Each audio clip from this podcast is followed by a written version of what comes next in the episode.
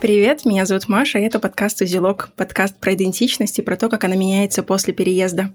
Сегодня мы поговорим с Олегом, который родился в Минске, жил 10 лет в Арабских Эмиратах и сейчас живет в Италии.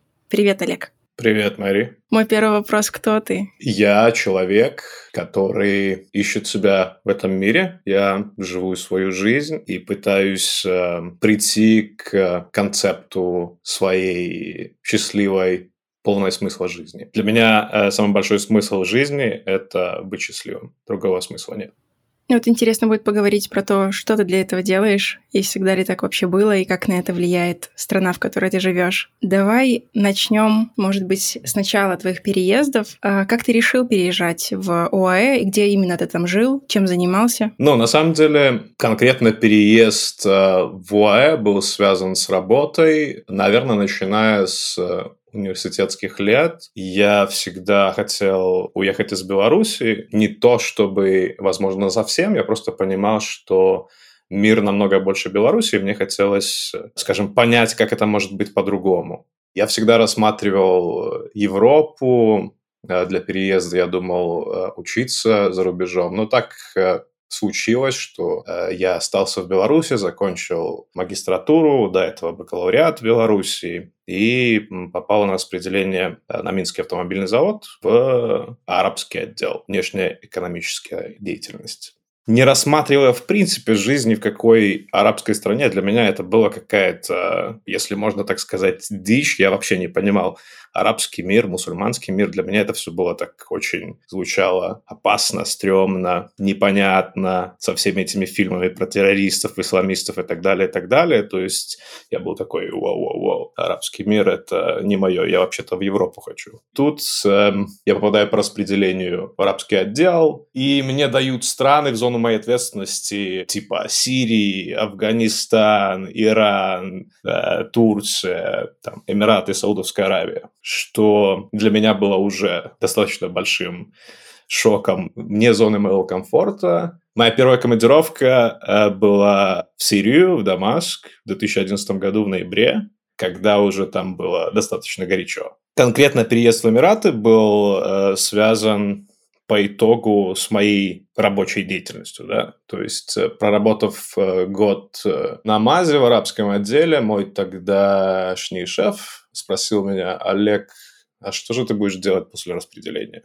Ты же останешься с нами. В это время мы летели из Эмиратов обратно домой в Минск. Он меня спросил в самолете. И я сказал, слушай, будут точно валить отсюда, потому что, ну, завод, э, Минский автомобильный завод все-таки, знаешь, он такой э, немножко жесткий, совковый э, в стиле менеджмента, и э, я не чувствовал себя там в своей тарелке. И он меня спросил, Олег, что тебя заставит остаться работать с нами? И я сказал, что я рассмотрю возможность работы за рубежом, э, быть представителем завода в любой стране. На тот момент я уже, в принципе, был достаточно открыт и готов работать где угодно, и просто был интересен опыт э, пожить в другой стране. И он сказал, Олег, окей, пиши бизнес-план на открытие представительства в Эмиратах, будем работать над этим. Я писал его год, мы прошли все согласования на заводе, Министерстве промышленности и так далее, и так далее. Все было одобрено, и через год я полетел поднимать с нуля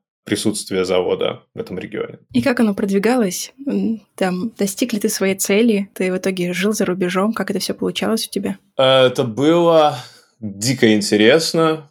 Я уже побывал на тот момент в Эмиратах два раза в командировках. Это была моя вторая мусульманская страна. Плюс Эмираты, скажем, очень сильно отличаются от других арабских мусульманских стран. Это Голливуд арабского мусульманского мира. Но, естественно, это была работа, и я приехал туда начинать все с нуля, то есть там присутствия завода в принципе не было. То есть приезжает Олег с двумя чемоданами, с э, там, пачкой каталогов, каким-то бюджетом на, на открытие компании, и все, и ты двигаешься сам. То есть ты стартуешь присутствие там бизнес-entity с нуля. Тебя никто не знает, у тебя нет партнеров, у тебя особо нет поддержки. Uh, да, первые мои знакомства и uh, первые мои друзья появились с помощью белорусского посольства, пару белорусских ребят. И этим они, конечно, мне помогли. Но это были не бизнес-контакты, это были скорее контакты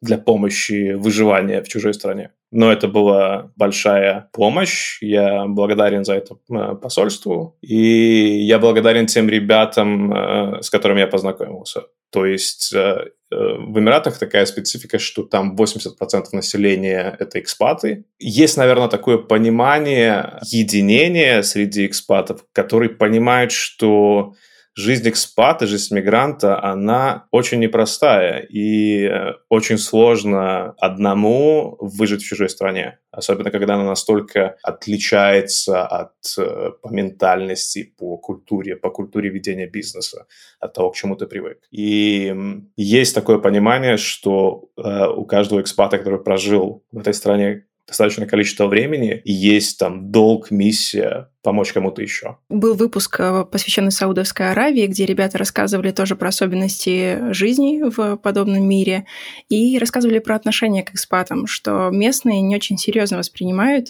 потому что так или иначе ты приехал зарабатывать сюда деньги, и когда ты уедешь. Было ли что-то такое у тебя? Э, слушай, я думаю, что Эмираты и Саудовская Аравия по демографии очень сильно отличаются. Это две соседние страны с очень-очень близким менталитетом, возможно, даже э, где-то идентичным, но э, я не вспомню, сколько, какое сейчас население в Саудовской Аравии, наверное, что-то в районе 30 миллионов, могу ошибаться но там намного меньше экспатов, чем в Эмиратах. Там большинство работающих людей все-таки сауды. И понятно, что в таких сложных всяких там технологических проектах, типа там Сауди Арамко, Ниом, новый проект, э, там очень много экспатов, потому что у саудов просто не хватает специалистов для поднятия таких проектов. Но, тем не менее, сауды там реально работают. Есть очень простые люди среди саудов, которые работают в такси, например, да, и там не хватает и достаточно мало этих экспатов, которые бы занимали все остальные ниши. В Эмиратах процент э, экспатов от всего населения страны 80%. То есть там условно из 10 миллионов всего населения в Эмиратах только 2 миллиона местные. Практически вся работа, инфраструктура в Эмиратах построена и сделана экспатами, иммигрантами. Этот процесс уже происходит там десятилетия. Местные арабы, они в основном занимают только какие-то ключевые позиции. Там они работают на государство, вся полиция – это местные ребята, они занимают ключевые государственные посты, какие-то стратегические посты в крупных э, корпорациях, но тем не менее, если говорить там даже про крупных девелоперов, типа там Дамак и Мар, либо если говорить про местной авиалинии, Emirates, то такое же процентное соотношение работников сохраняется, как и в демографии, 80 на 20. В Эмиратах практически все сделано экспатами. И там не может быть отношения к экспатам несерьезного, потому что страна построена экспатами с нуля. На следующей неделе я начну работать на проекте из Абу-Даби, и мне очень интересно, что бы ты мне посоветовал, как вести с ними бизнес, как, может быть, как это отличается от э, Европы, от США, к чему я привыкла больше, что мне точно не стоит делать. Первый вопрос. У тебя будут личные встречи или это будет удаленная работа? Эм, надеюсь, что личных встреч не будет, потому что я знаю о дресс-коде. ну и, в общем, сейчас полностью работа удаленная. Скорее мне нужно тогда понимать, если какие-то особенности в коммуникации, да, в таком деловом этикете онлайн. Слушай, ну это в любом случае интересный опыт. Надейся, что у тебя будет пару э, личных встреч, это будет интересно. Отвечая на твой вопрос, эм, хорошо, что ты отметила, что у тебя будет работа с абудабской компанией, потому что даже в одной стране, если мы берем э, Эмират Дубай и Эмират Абу-Даби, они достаточно разные. И Абу-Даби намного более консервативнее Дубая. То есть Дубай, он такой супер открытый для экспатов, для туристов, он супер современный, супер инфраструктурный. И дубайские ребята, они такие более открытые, потому что там просто больше туристов, больше экспатов. Абу-Даби, во-первых, это политическая столица страны, он супер консервативный, там больше каких-то security protocols, То есть во время даже пандемии, когда, наверное, уже пошло все на спад, э, Абу-Даби долгое время э, сохранял э, блокпост типа границы между другими Эмиратами. То есть, чтобы попасть в Абу-Даби, нужно было проезжать через security пост, нужно было предъявлять либо сертификат вакцинации, либо предъявлять результаты теста на COVID. То есть фактически Абу-Даби на момент пандемии полностью отделился от других Эмиратов, выставив э, реальную границу. То есть там по вопросам security все очень серьезно. Там живет э, президент страны, там находится политический центр. Они более традиционные, они более консервативные, они, наверное, более религиозные, я бы сказал, и для них э, для всех эмиратцев э, важна их культура, они очень ей гордятся, но я думаю, у абудапцев это а-ля 2х. По поводу совета, как себя вести э, на корпоративных встречах, я думаю, что у них достаточно уважения к другим культурам, и они понимают, что ты специалист из Европы, что у тебя другой менталитет и так далее, и так далее единственный э, момент, который бы я отметил, уважительно относиться к их культуре, и все. Э, а в остальном соблюдать стандартную корпоративную этику, соблюдать э, иерархичность э, корпоративную, да, то есть обращаться к малознакомым людям с использованием Mr. or uh, Э, естественно, не одеваться вызывающе, не одевать платье с глубоким вырезом, без декольте, но при этом нет нужды э, закрываться э, в абаю, в паранджу, как это делают местные женщины.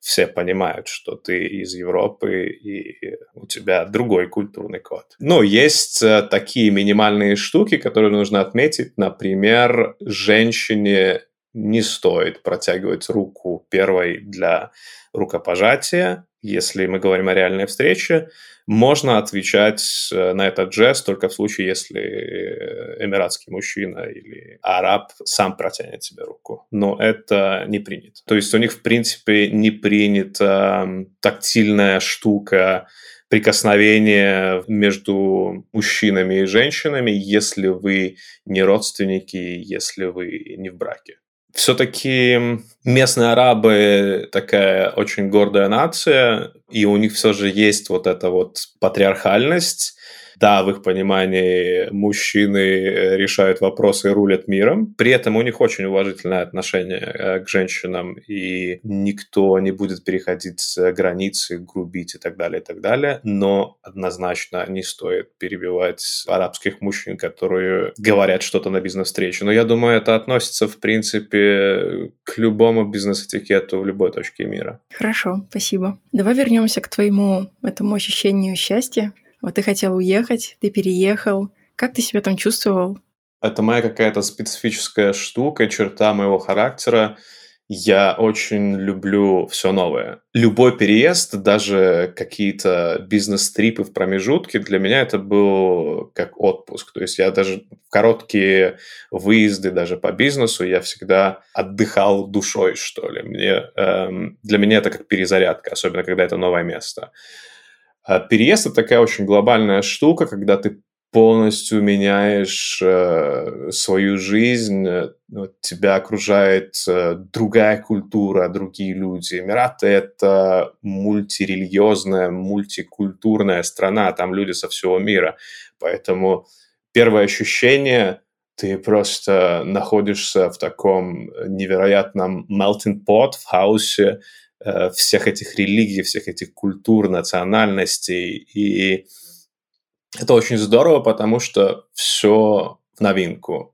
Плюс стояло очень много челленджей по работе, потому что э, нужно было э, делать те вещи, которые я никогда не делал в своей жизни. Открывать компанию, открывать компанию в новой стране. Было очень много сложных вопросов, Э, но это было все интересно, потому что это было все новое. Поэтому я бы сказал, что первые, наверное, два или даже три года я, ну, прямо был вдохновлен и кайфовал от всего, потому что был всегда элемент новизны. Даже если это были челленджи и даже если это были проблемы, их было интересно решать, потому что это был в стиле вызов тебе, и ты знаешь такой я не знаю, морской котик-десантник, которого выкинули там на небитаемый остров, и ты, короче, крутишься как можешь.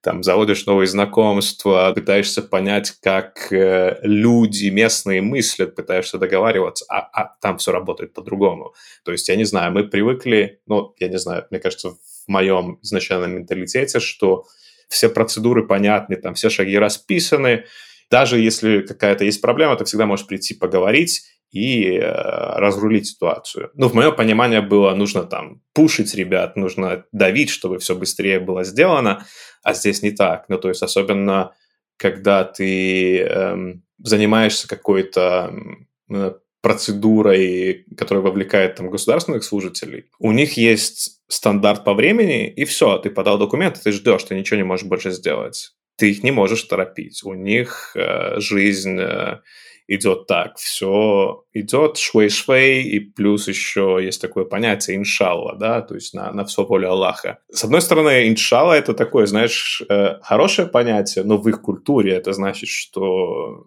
ты, ты сделал уже все, что ты еще можешь сделать, остальное только зависит от Бога. С другой стороны, э, иногда это приобретает э, такой негативный оттенок в том плане, что часто они таким образом снимают с себя ответственность. Они говорят, все, чувак, если Бог решит, что тебе, тебе нужно это, то ты это получишь. Если нет, то нет. Ну, то есть, иншалла, это может быть, знаешь... Пошел э, нахрен. Да, пошел, пошел нахрен. Э, хотя, ну, любой э, араб тебе скажет, что это не так, но иногда, очень часто это бывает так.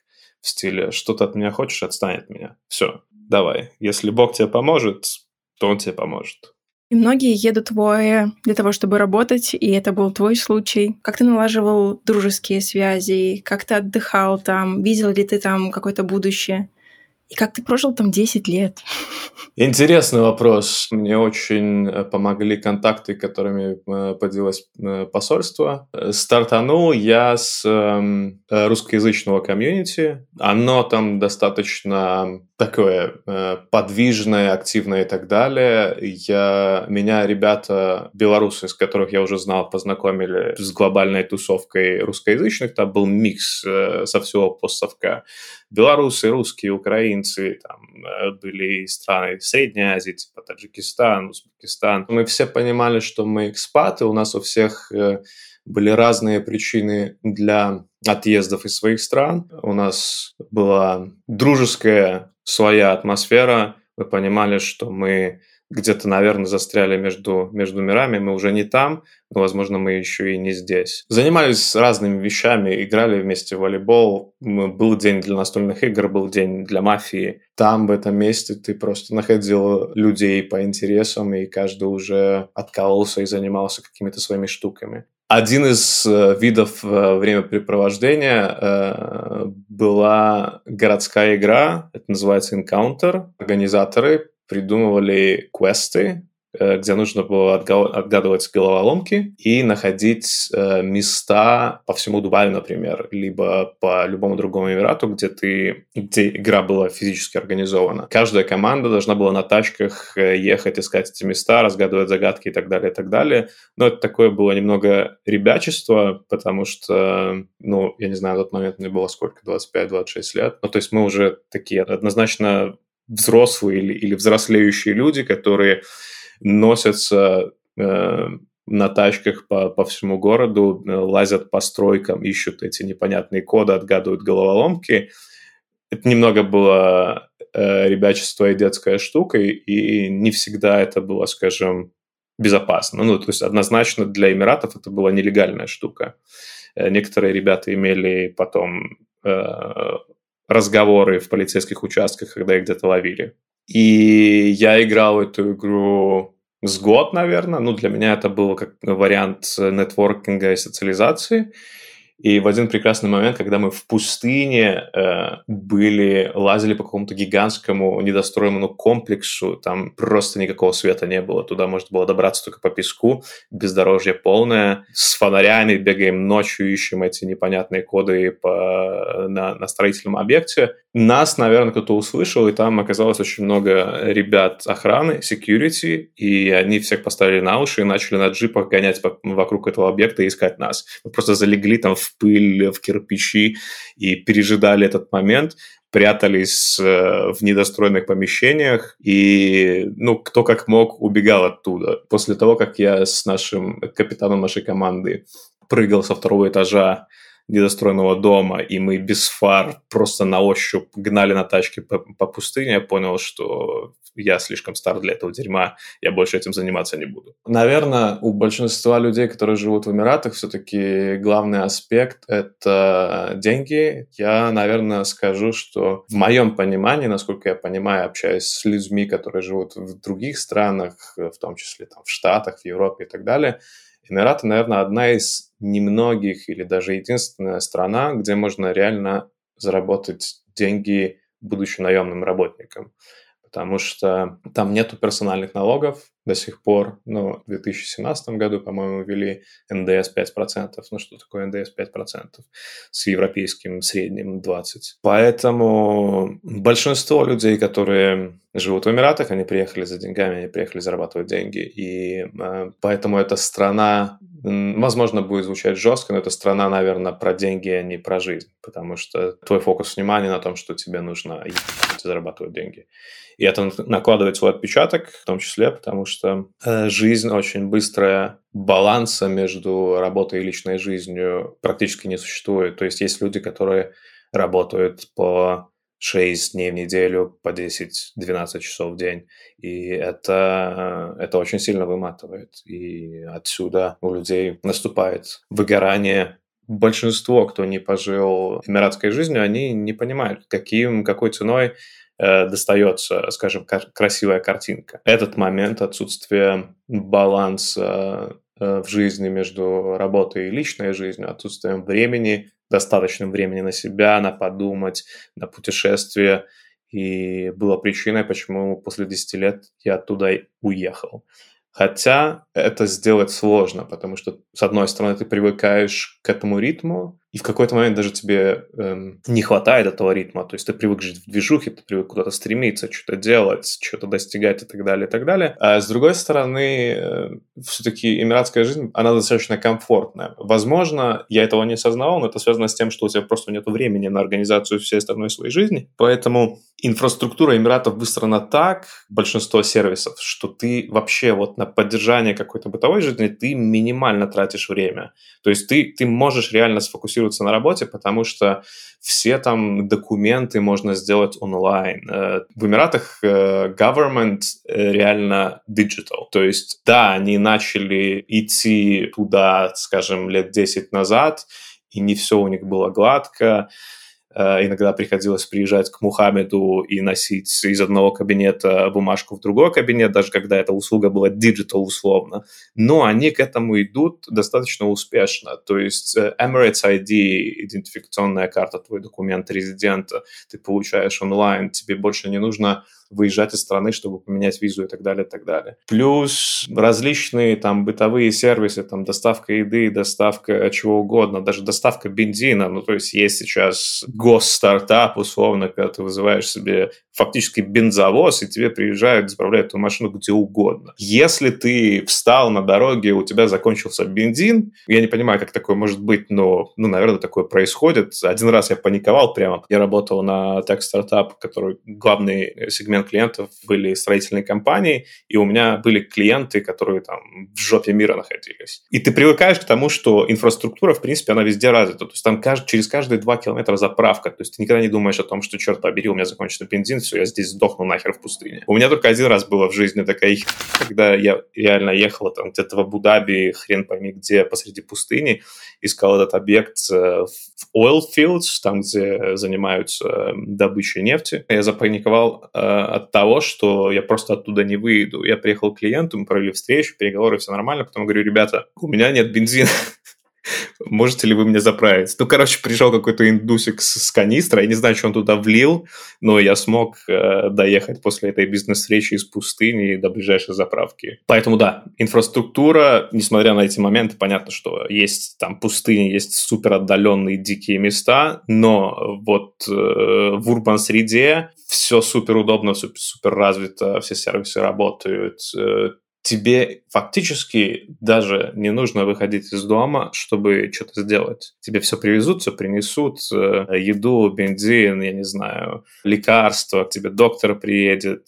Меня немного перекосило, когда ты сказал индусик, и я предполагаю, что, может быть, это тоже какая-то особенность э, да, этой иерархаичности или чего-то еще. Как с этим вообще обстояли дела? Слушай, хороший вопрос, но я сказал индусик по привычке, и, наверное, это как-то прозвучало снисходительно, возможно, так и есть. Но для меня тут нет никакой негативной оценки. Скажем так, индусик, э, работяга, молодой щупленький мальчик, да? Точно так же я бы мог сказать белорусик. Для меня это белорусик — это нежное название. То есть я говорю всегда, я люблю белорусиков, но не потому, что принижаю нашу нацию, наоборот, переехав в другую страну, пожив за границей, я понял, что я, черт побери, обожаю белорусов, и они лучшие. Я просто горд за свою нацию. Но да, есть определенный расизм в Эмиратах и есть определенная иерархичность. И об этом не говорят, но об этом все знают. Ну, это скорее, наверное, знаешь, корпоративный расизм. Я сейчас поясню, о чем я говорю. С одной стороны, Эмираты мультикультурная, мультирелигиозная страна, и государство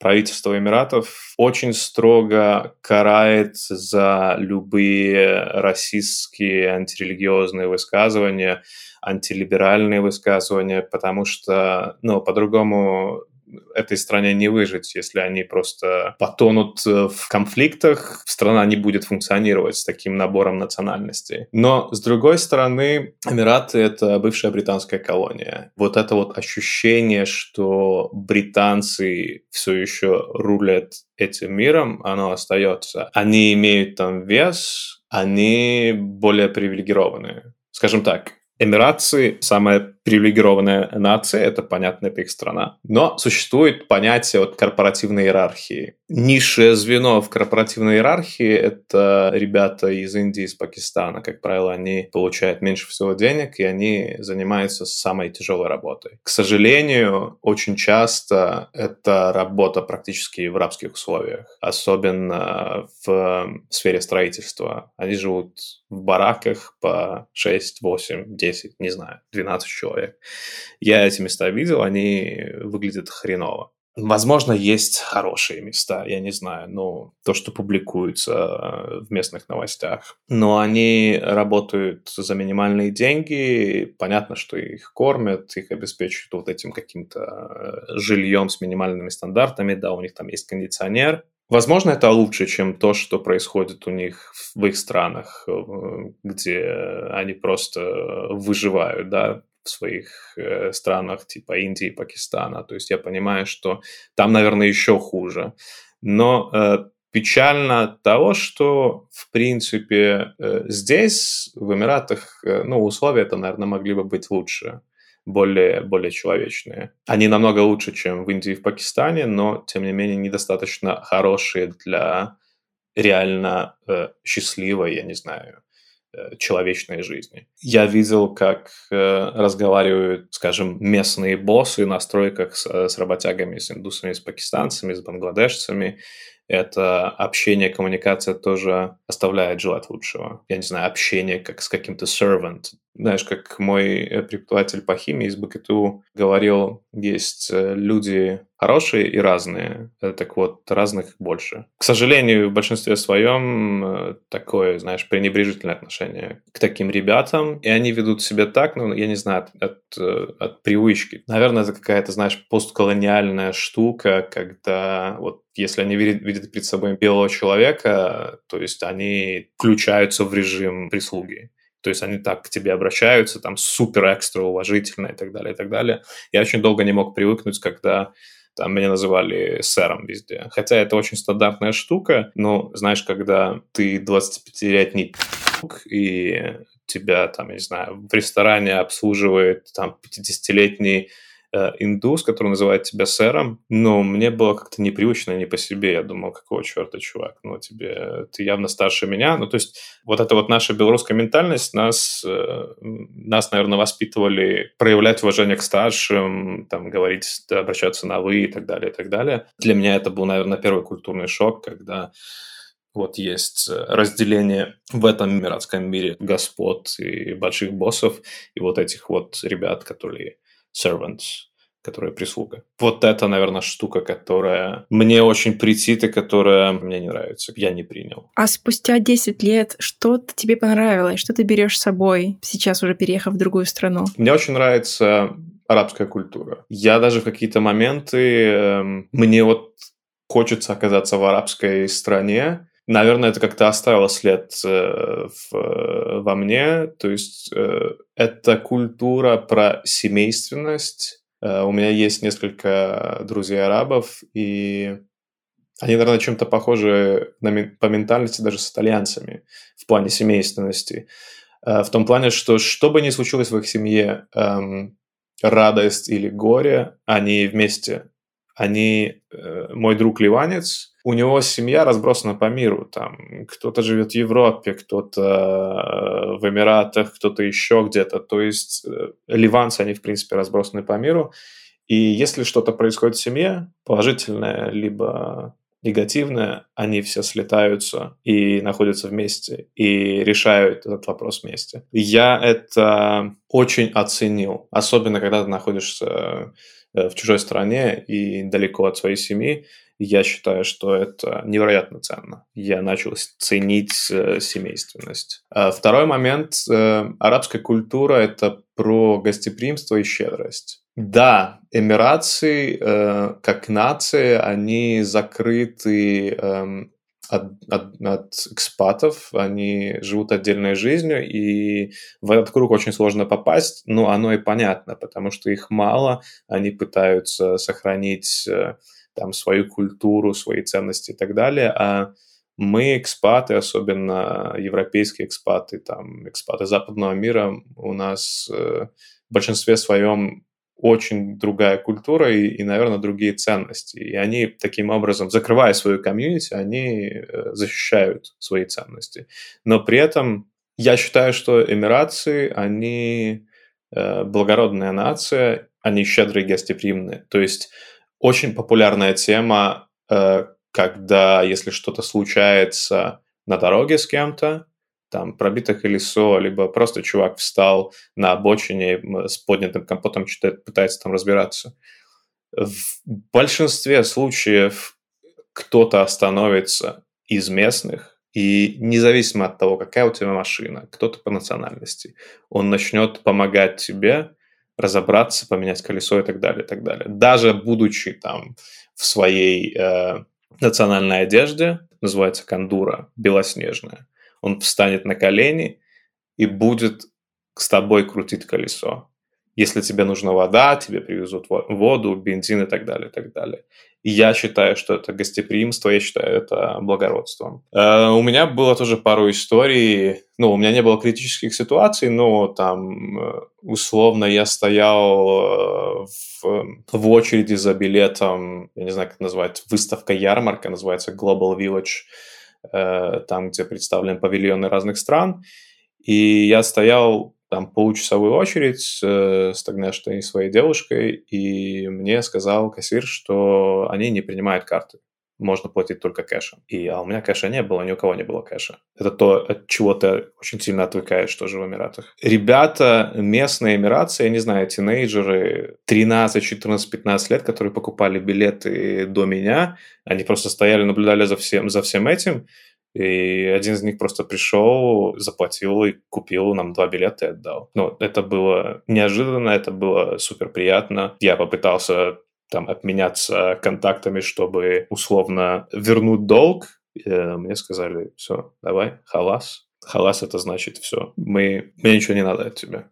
Я сделал доброе дело. Наверное, все. Это три, три вещи. Семейственность, щедрость, гостеприимство. Ну, я могу рассказать еще одну историю. Я был в, в командировке в Омане. Лично меня принимал замминистра э, спорта и туризма Омана на тот момент. Это, опять же, про гостеприимство. Ему не важно, какой у него титул. Я его гость, он приехал меня лично встретить. Он меня поселил в отель, он меня встретил с утра, и э, мы поехали по делам. Но для него я был гость, который ехал э, для ведения дел с ним. Он проявил свое личное внимание, находясь на этом посту и будучи занятым человеком, ко мне лично, потому что я его гость. И была комичная ситуация, я попросил его остановиться возле какого-то лайка, у меня закончились сигареты. Я пошел покупать э, сигареты, он мне спросил, Олег, у тебя есть оманские реалы? Без разницы, у меня кэша нету, но я пойду заплачу картой. Он пошел со мной, и, и знаешь, я ощущал себя, не знаю, как,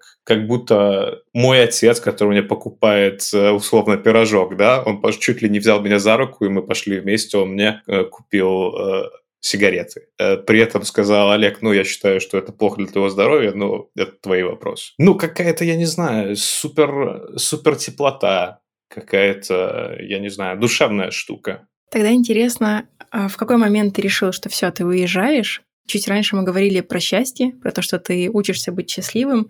Какие аспекты ты рассматривал? Что для тебя было важным в новой стране? Я принял решение о переезде, потому что у меня случился burnout э, в определенный момент. Мы уже говорили о том, что в Эмиратах работает много. Не было больше сил, энергии, и я просто не успевал думать о себе и подумать, а что дальше. Когда я думал о том, что дальше, я просто не понимал. Для меня это был какой-то тупик. И я понял, что мне нужно купить э, время у самого себя, чтобы дать себе время подумать о том, кто я, что я, и чем я буду заниматься дальше. И это главный мотив переезда. И год назад я заболел ковидом, и по тем правилам, которые были раньше, я должен был находиться в изоляции на протяжении 10 дней дома. У меня резко появилась куча времени а подумать и что делать дальше. Я понял, что я готов э, уезжать из этой страны, я готов уезжать из Эмиратов. И тогда начался процесс такой более-менее аналитический планирование. Я начал думать о том, куда я буду переезжать. У меня было несколько вариантов в голове. Это была Испания, Португалия, Таиланд, Вьетнам. Ну и по дефолту туда шла Италия. По дефолту, потому что это та страна, в которой я мечтал жить с детства. Вот были э, эти пять стран. Во Вьетнаме у меня живет Али. Вот, он просто восхищается этой страной, но он женат на, на вьетнамке, он открыл там бизнес, он там уже достаточно давно, третий год, наверное. И он первые, наверное, полтора или два года тоже не понимал, чем он там можно заниматься, пробовал разные вещи, но в конце концов он открыл греческую жральню, и бизнес пошел. Нашел себя, женился на местной женщине и просто стал амбассадором этой страны.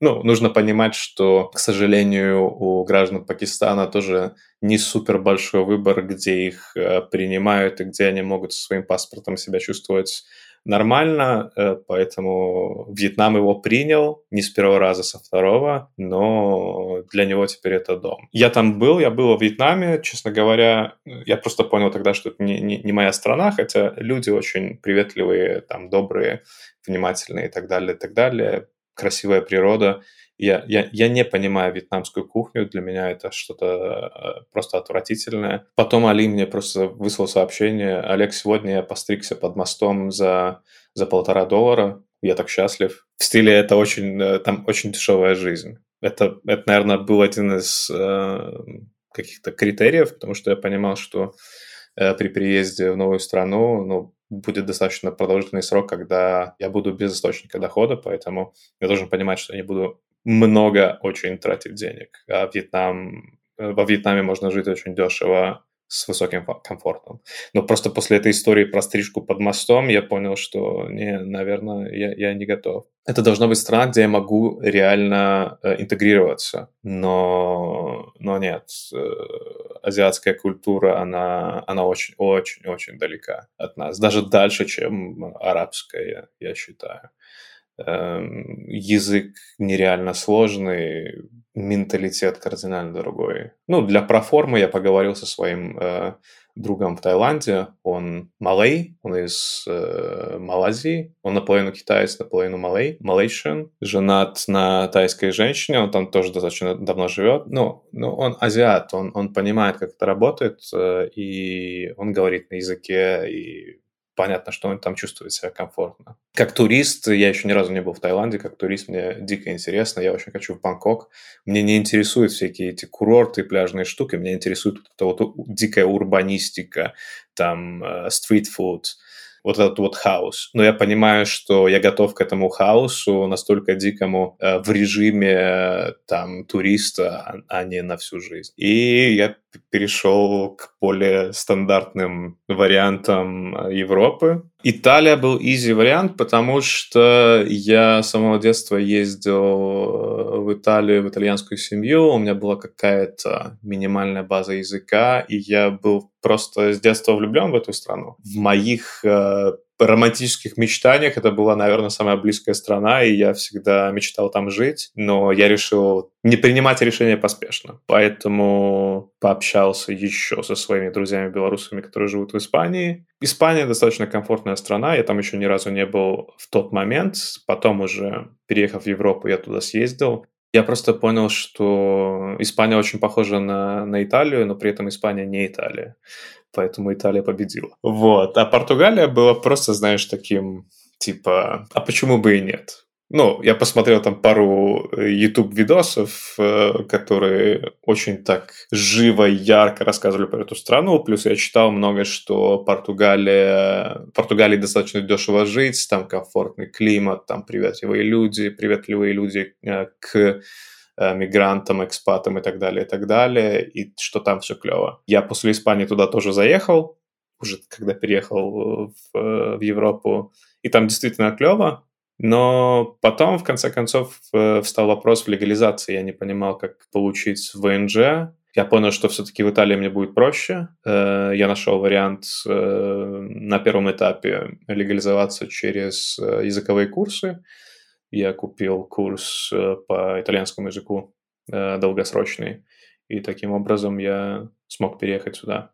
Ну и плюс это было, это было очень логично, потому что я уже знал базы языка, было проще, как испанский, португальский, все-таки это новый язык начинать учить с нуля, это непросто. Все сложилось так, что я переехал в Италию, и я считаю, что это был правильный выбор. Ну и как там со счастьем? Как у тебя получается это все переосмыслить? Что ты делаешь для этого? Как ты вообще чувствуешь мир сейчас? Слушай, я точно знаю, что я сделал правильный выбор, уехав из Эмиратов и переехав в Италию. Э, мне Италия нравится на сегодняшний день, хотя, э, прожив здесь 6 месяцев, я думаю, достаточно рано делать выводы, потому что я все еще пребываю в периоде адаптации. Э, но нужно понимать, что, э, знаешь, когда ты приезжаешь в Италию, там, будучи ребенком, либо, ну, даже взрослым туристом, ты находишься в Италии там месяц максимум или там пару недель,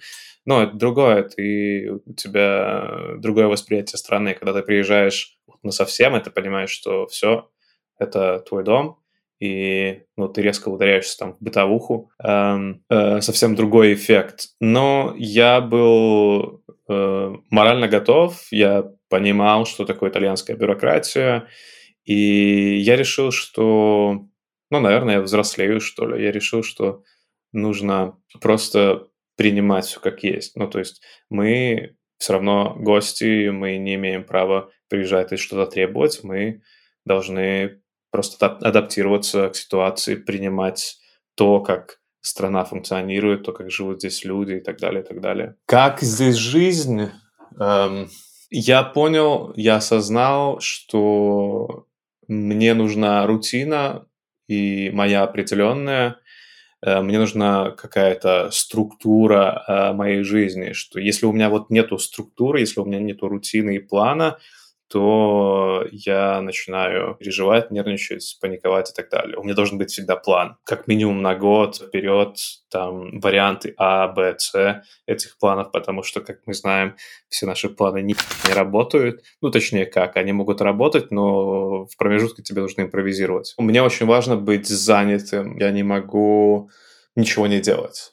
То есть, да, когда у тебя наступает период выгорания, ты думаешь о том, что ты просто хочешь ничего не делать, там валяться на пляже, либо кайфовать, попивая там э, апероль, сприц э, в каком-нибудь красивом месте. Но реальность такова, что э, я человек действия, и у, меня реально начинаются паранойи либо неврозы, если я ничего не делаю. Возможно, это и есть невроз, но я, в общем, мне нужно занимать свой мозг, свое время, чтобы не думать ни о чем другом. И мне важно быть эффективным. Я считаю, что это элемент эм, нашего постсовкового воспитания и образования. Я думаю, что меня воспитывали родители э, э, так же, как и большинство из нас, и нас воспитывали, что мы должны быть эффективными, что мы должны быть деятельными, что мы не должны валяться на диване и ни хера не делать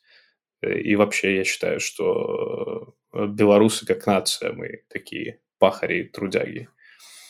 Вот, поэтому у меня есть школа языковая, я посвящаю этому 4 часа в день, и я очень старательно и серьезно учу язык, потому что я решил, что, что я здесь остаюсь и здесь живу, и для меня важна интеграция. И я считаю, что я очень сильно прокачал свой язык здесь. Ну, плюс я поставил себе цель общаться с итальянцами как можно больше, и именно поэтому я не ищу здесь общения с э, нашими русскоязычными экспатами. То есть я не против в целом э, общаться с кем-то русскоязычным, но я не ищу э, этих встреч. То есть я ищу встречи с итальянцами, ну и с интернационалом в том числе. И комично очень, что в, э, в моем э, круге друзей сейчас, на сегодняшний день, он наполовину состоит из итальянцев, наполовину из португальцев. Это интересно, как Португалия меня все-таки нашла каким-то образом. Вот, я занимаюсь спортом. Спорт очень мне помогает быть э, психически здоровым. Я нашел себе секцию бокса, я продолжаю заниматься боксом в Италии. Для меня это медитация. То есть э, йогой заниматься я не могу, а боксом, да. Бокс очищает мое сознание, и я от этого кайфую. И я работаю над э, своими проектами, над э, концептами бизнеса, которым бы я хотел заниматься. Работаю над тем, чтобы организовать э, источники дохода. На сегодняшний день я очень не хочу возвращаться в наемный труд, очень не хочу э, возвращаться в офис, и поэтому я решил, что я дам себе шанс э, попробовать работать на себя. Для меня это прям очень важно. Второй момент после счастья, или это, это наверное, элемент э, моего понимания счастья, это свобода. Свобода — это значит то, что я сам хозяин своей жизни, своего времени, и я сам решаю, как распоряжаться этим временем. А офисные часы, они не, не бьются с пониманием, с моим пониманием свободы. Ну и тогда после выгорания, спустя шесть месяцев жизни в Италии, ты чувствуешь, что стал счастливее? Получается ли как-то вообще использовать э, итальянские элементы, ничего не делания, либо просто удовольствий каких-то? Слушай, ну вот это вот итальянское ничего не делание, это просто какая-то суперспособность итальянцев, э, которой я все еще учусь. Мне реально сложно ничего не делать. Вот мы были э, с моей подругой и ее друзьями в эту пятницу на вилле с бассейном, где сама атмосфера предполагает, что ты ничего не делаешь. Через полчаса лежания на шезлонге у бассейна, уже проплыв, э, там, выпив бокал прозека, я просто не мог лежать дальше, ни хера не делать. Я, я начал работать, черт побери. И мне окей. Я открыл лаптоп, я созвонился с партнерами, я поделал дела. С чувством выполненного долга я закрыл лаптоп, э, пообщался с ребятами и потом начал читать книжку о технике продаж. Я не знаю, продолжая, продолжая быть эффективным. Ну, то есть, да, это, это, наверное, моя проблема. Мне сложно вот вот мне прямо сложно расслабиться и не делать. Моя подруга Барбара говорит, Олег, да ты какого черта? Просто ляжь, успокойся, ничего не делай. Ну и второй момент, мы были на море пару недель назад, и, возможно, большинство, у большинства людей так. Ну, ты приходишь на море, ты плаваешь, и дальше ты там загораешь, тоже не делаешь. Для меня это пытка. Ну, то есть я пришел на море, я проплыл там свою дистанцию, ну, то есть э, я люблю плавать. Я вышел из моря, я говорю, слушай, Барбара, ну, как бы все, я закончил. Что здесь еще делать? Говорит, Олег, ну, полежи, успокойся, я загораю, отстань. Интересно, ты как-то хочешь хочешь это исправить, например, не знаю, а, если ты любитель планов, есть у тебя план еще там на полгода, на год, чтобы немножко тебя попустило? Э, и еще интересно, это какая-то вот это вот колесо это, это остатки жизни в Арабских Эмиратах, где ты в основном только работал, либо это какая-то твоя личная особенность? Слушай, с одной стороны, я считаю, что в этом есть какая-то проблема, но в том плане, что мне, мне окей с, с тем, что мне нужно быть деятельным, что мне нужно делать планы и так далее, и так далее. Мне не окей с тем, что когда я решаю, что мне нужно отдохнуть и ни хера не делать, э, я не могу этого сделать, потому что э, у меня начинается невротизм, что ты, Олег, блядь, ты, Олег, ты ни хера не делаешь, ты неэффективный, какого хера ты лежишь. Вот, вот это мне очень сильно мешает. А то, что мне нравится быть деятельным, нет, я думаю, что это мне помогает. Мне не нравится то, что я ментально трачу кучу энергии на, на, там, я не знаю, на самобичевание, наверное, когда я решаю, что я не буду ничего делать. Я думаю, что это, это мое, это моя персональная штука, это моя персональная фича. Это не связано с Эмиратами. Ну, как бы в Эмиратах я, наверное, чувствовал себя, скажем, как рыба в воде в этом плане, потому что, ну, реально нужно быть продуктивным. Но от этого ты все равно устаешь, то есть нужны, нужны паузы. Меня итальянцы очень сильно веселят. Ну, то есть у них точно есть э, чему поучиться, они умеют наслаждаться жизнью. Если они пришли обедать, то они обедают. Они не отвечают на телефонные звонки, они выбегают хаотично из ресторана, занимаясь, там, отвечая на бизнес-коллы там, э, и так далее, и так далее. Они обедают, они сидят и обедают, они сосредоточены на этом. Если они приняли решение, что они сегодня отдыхают и ни хера не делают, они реально не делают. Очень популярное выражение у итальянцев на итальянском э, «dolce far niente», э, сладкое ничего не делание. Это реально культурная штука, и они реально могут вот просто наслаждаться от того, что они ничего не делают. Они лежат, загорают, там, я не знаю, попивают прозека, и им окей. И да, я хотел бы научиться этому. Ну, наверное, я в процессе. Чувствуешь ли ты в Италии еще какой-то какие-то различия между тем, как тебя воспитывали, что было в Беларуси, между тем, что ты приобрел в Арабских Эмиратах, что работает по-другому? Да, однозначно Италия – это очередной другой мир. Он очень сильно отличается, в моем понимании, от Беларуси, тем более от э, арабского мира, от Эмират. Ну, начнем с того, что я живу на севере центра Италии, и, скажем, чем севернее Италия, тем, скажем, они более либеральные, открытые, принимающие в целом. Для меня Италия неожиданно стала про личные свободы, про неосуждение других людей, которые отличаются от тебя взглядами и так далее, и так далее. Ну, то есть я, ну, в принципе, я, наверное, живу в том городе, в Болонии, который просто экстремально э, либеральные, экстремально открытые другим культурам, другой сексуальности, э, политическим взглядам, они свободные внутри, и для меня это очень ново, да, когда ты просто не запрещаешь себе быть тем, кто ты есть, ты не запрещаешь высказывать свое мнение, которое может быть отлично от всех. Единственное правило, которое здесь есть, не выражать э, неприятие, агрессии к другим, отличным от тебя. То есть они... Это про свободу. Это люди, которые уверены на 100% в том, что государство существует для людей, а не наоборот. О том, что ты можешь быть там геем, э, лесбиянкой, трансом, кем угодно, и ты можешь как угодно проявлять свою сексуальность. Если это не вредит никому больше, то ты можешь быть кем угодно, ты можешь выражать себя как хочешь. и как угодно. Это то место, где, наверное, феминизм победил, и это для меня очень непривычно, потому что я прожил всю свою жизнь в таких патриархальных странах, э, наверное, мускулинных странах в какой-то мере. Здесь ты слышишь о глобальном равенстве полов от всех, от девушек, от парней, и это нормальная штука, это нормальная история.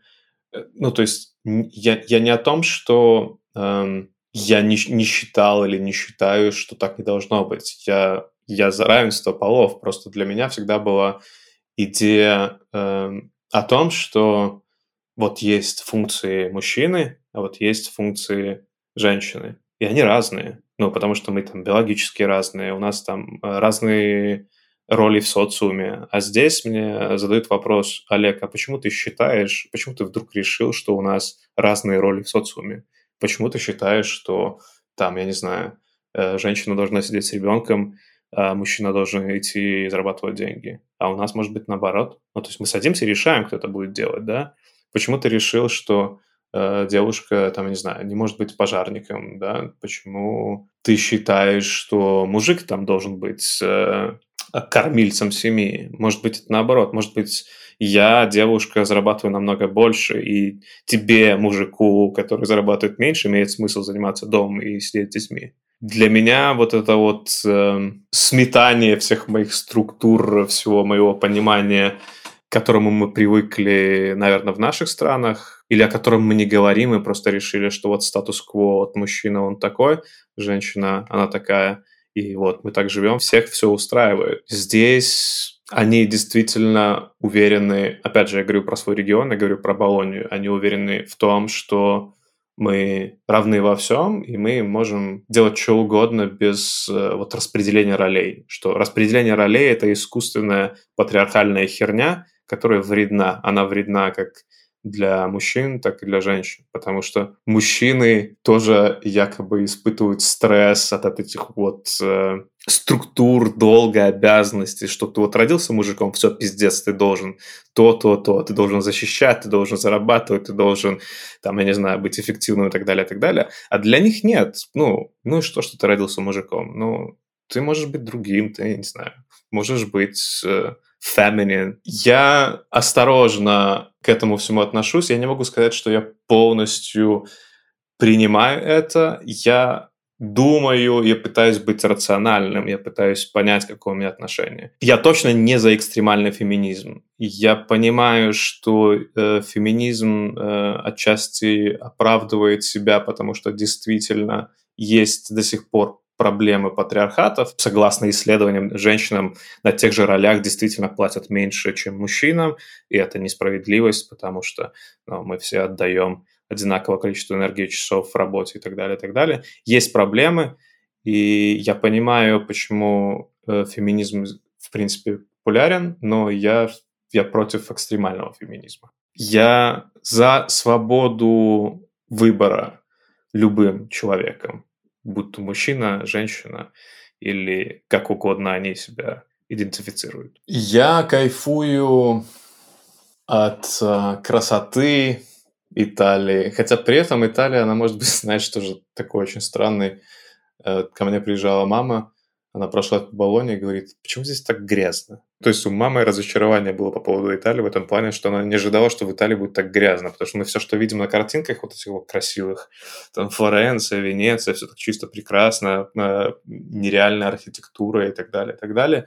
А потом ты идешь, ну, чуть вышел из, из центра, и ты там видишь граффити, там, я не знаю, везде пахнет э, мочой и так далее, и так далее. То есть вот такой, знаешь, контраст. Э, на контрасте ты видишь там какое-то супер красивое здание, там, 13, 14, 15 века, заходишь зал, да, там воняет мочой, там куча граффити, мусора и так далее. Я считаю, что итальянская кухня самая лучшая в мире. Но при этом, что иногда напрягает, э, итальянцы кулинарные расисты. Они будут тебе диктовать, как и когда ты можешь принимать пищу. И это иногда выбешивает. Например, если заказывать капучино после 12 дня, это просто, это просто какая-то невероятная вещь. Ну, во-первых, э, во многих местах его тебе просто не сделать. Я скажу, слушай, мальчик, у нас закончилось молоко, давай. Кто-то может тебе сказать, капучино после 12 не пьют, поэтому мы тебе его не сделаем. Ну, то есть в их понимании капучино – это утренний напиток, и его не пьют после 12. Но проблема не в том, что они заботятся о тебе в этом плане, а в том, что, типа, ты того, ты совсем какой капучино сейчас. По поводу блюд, если есть какой-то исконно традиционный рецепт, э, то его менять нельзя. Если он вот супер традиционный, значит, он такой вот, как он есть. И не надо его менять. А тем более со своими новыми фьюженами и всякими непонятными элементами это надо. У меня бабушка делала вот, вот, вот так вот. Так оно и должно быть. Ну, типа, положить ананас на пиццу, тебе и будут послать за такое. Реально. Пицца с морепродуктами, да вы что, ебать. Такого рецепта пиццы нет. Это, это не пицца. Но при этом там есть э, дыню с прошутто, с их э, копченой, я не знаю, ветчиной. Или... Это нормальная штука. Это итальянское блюдо. Вот завернуть э, дольку дыни в прошутто и есть, это, это нормально. А вот ананас на пицце, нет, это так нельзя делать. Сначала меня напрягало то, что итальянцы, они такие не супер организованные и не супер пунктуальные.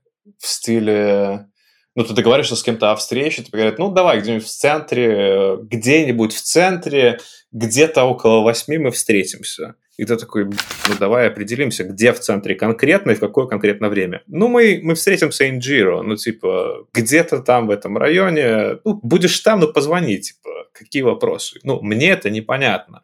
Мне нужно место, мне нужно конкретное время. Они опаздывают, хотя мои итальянские друзья нет.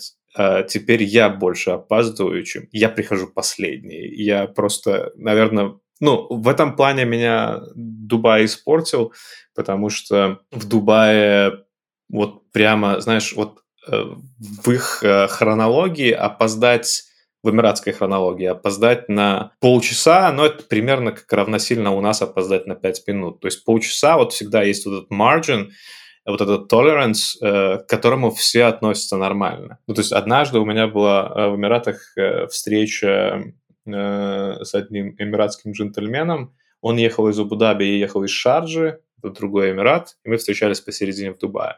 И я опаздывал, потому что в Шарже исторически там дичайшие пробки. Я опаздывал на 40 минут, я ему позвонил, сказал, дружище, извини, я опаздываю на 40 минут, но как бы я еду. Он говорит, Олег, не переживай, все нормально. Я приехал, опоздал на 45 минут, он опоздал на 3 часа. Зашел в ресторан, как ни чем не бывало, через 5 минут он сказал, слушай, Олег, у меня еще одна встреча, мне надо ехать. Я ах.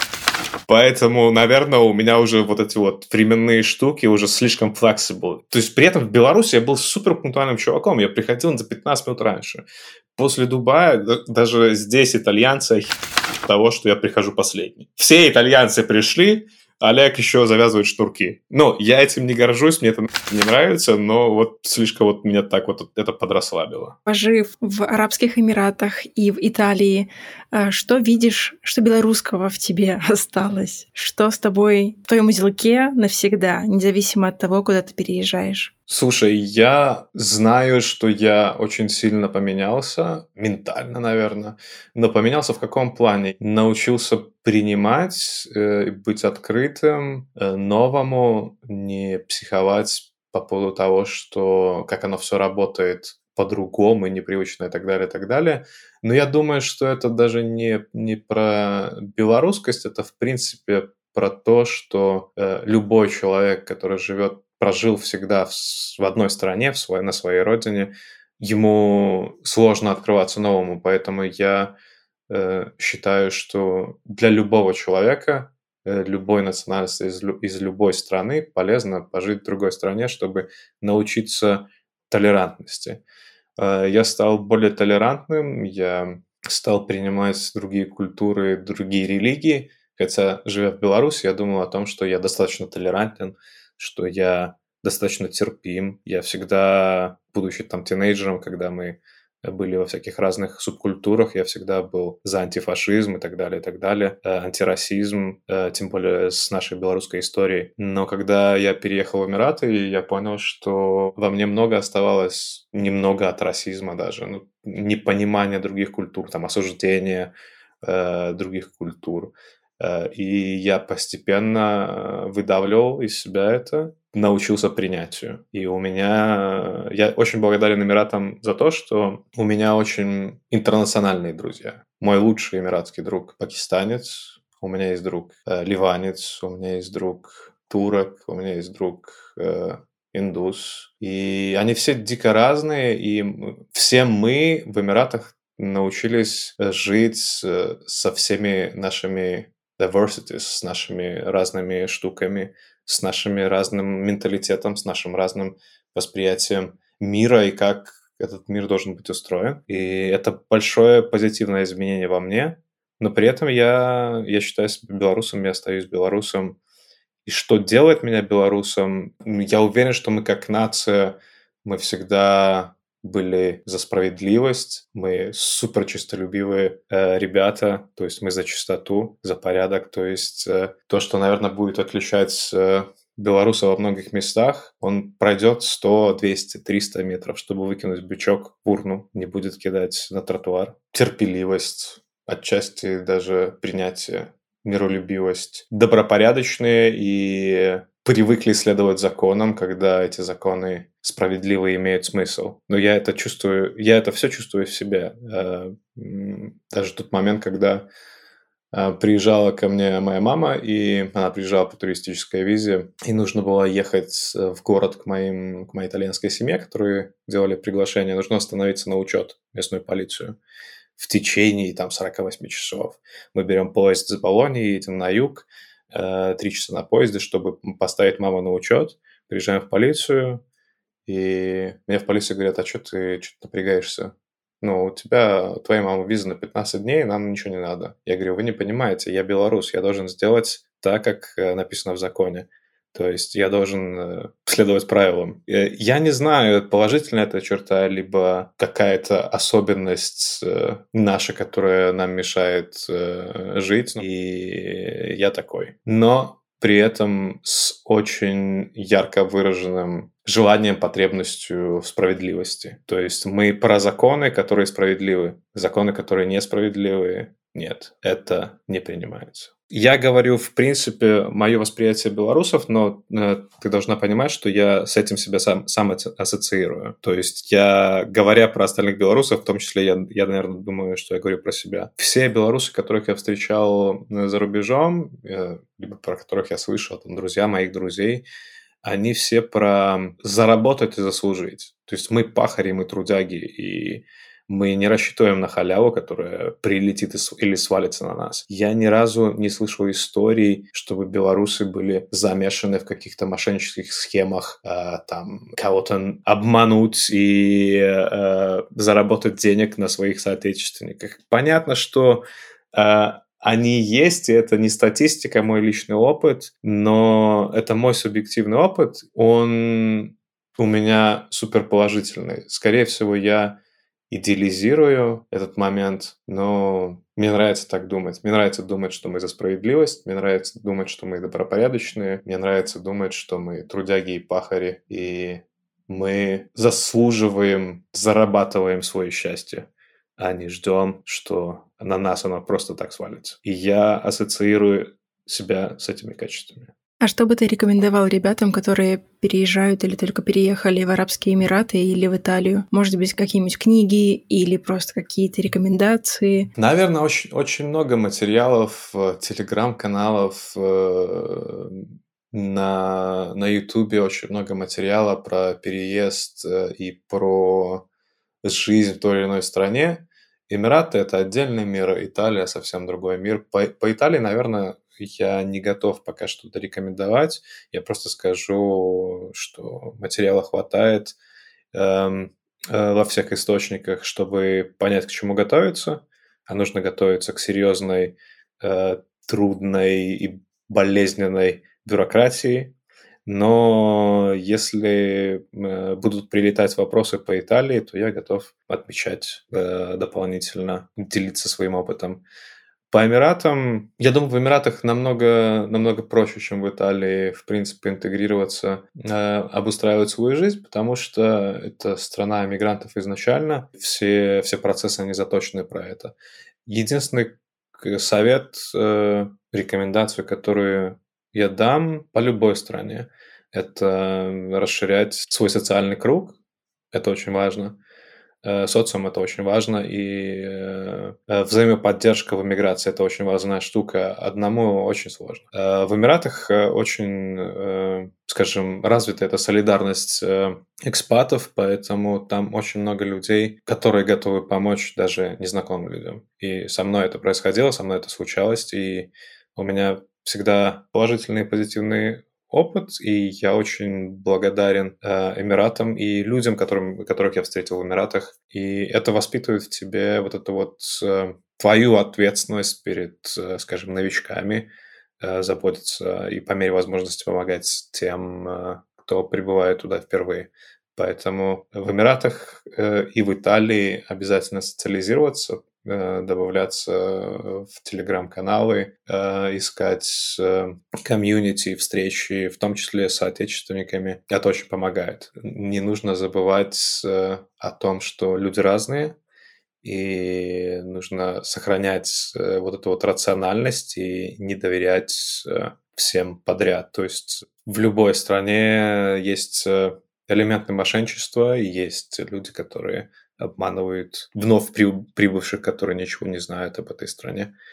А, поэтому не расслабляться со старта. Сначала нужно проверить людей, понять, кто они такие, а потом доверять полностью. И опять же, и по Эмиратам, и по Италии я готов э, отвечать на дополнительные вопросы и рекомендовать что- что-то конкретное. Э, ну и второй момент быть, быть открытым новому и принимать то, что происходит вокруг нас, э, принимать, что это другая страна со своими особенностями, со своей культурой, эм, и что мы гости, и вести себя уважительно к местным культурам. Есть ли у тебя какой-то слоган, с которым ты сейчас идешь по жизни, который тебе помогает? Как такового слогана нету, но э, вот он э, будет заключаться в одном слове. Это стиль, стиль мысли, стиль жизни.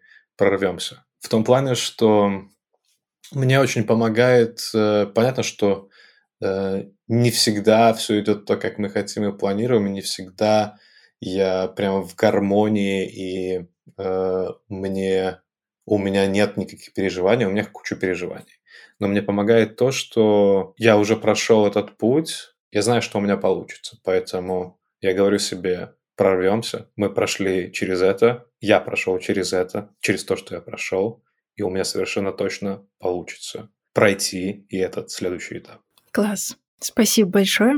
Я оставлю контакт Олега в телеграм-канале. Если у вас будут какие-то вопросы по Италии или эм, Арабским Эмиратам, можете писать. А еще напоминаю то, что были интересные выпуски про бизнес-культуру и коммуникацию, где Паша и Женя рассказывали про Саудовскую Аравию. Также про кино «Ответственность и пюрешку», где Максим рассказывал про Италию. Подписывайтесь на телеграм-канал, рассказывайте про подкаст своим друзьям. Пока!